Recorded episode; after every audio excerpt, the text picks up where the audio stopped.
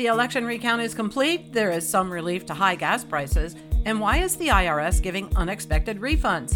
Today is Thursday, January 12th, and this is 570 News on the Go, brought to you in part by NorthCentralPA.com. It's going to be a soggy day with rain showers and a high in the upper 40s.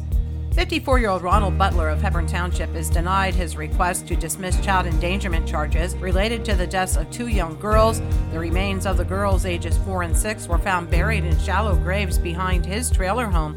Penn Live reports Judge Nancy Butts said, in her opinion, Ronald Butler knew the girls were mistreated and he allowed his daughter and the girl's mother to torture and starve them. The Lycoming County hand recount is complete of two 2020 races after just three days of counting. 24 workers hand counted the nearly 60,000 ballots cast for president and auditor general. A local group questioned the 2020 results, so the county moved forward with the recount to satisfy the group's demands and to assure voters of the security and accuracy of the county voting machines. 42 year old Melissa Badger of Williamsport is accused of stealing close to $5,000 worth of jewelry while employed at Mark Williams Goldsmith in Williamsport. According to the Sun Gazette, state troopers recovered an undisclosed amount of stolen jewelry from Badger's home. 34 year old Sharif Cleat of Williamsport will remain behind bars for allegedly attacking a woman with a hammer in front of her children.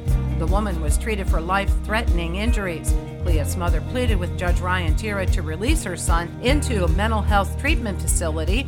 According to North Central PA, Judge Tira said Cleat's release would not be in the best interest of the community. Convicted rapist 64 year old Edgar Willits, formerly of Mill Hall, has been denied an appeal of his conviction. According to the Lock Haven Express, Willits appealed to the state Supreme Court on claims the Clinton County DA made improper statements during closing arguments. The High Court disagreed. If you use diesel fuel, one convenience store chain is offering some relief this month. Sheetz gas stations across Pennsylvania are cutting diesel fuel costs by 50 cents a gallon for the rest of January.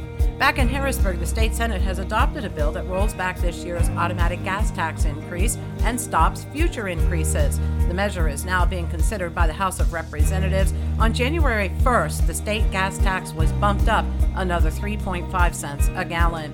And you might be getting an unexpected refund. The IRS says it's fixed 14 million returns from 2020 and is refunding 12 million taxpayers. The corrections are needed as a result of the American Rescue Plan Act excluding some unemployment compensation from taxable income. For the latest in regional news and events, head to northcentralpa.com. I'm Liz Brady, and you're up to date with 570 News on the Go.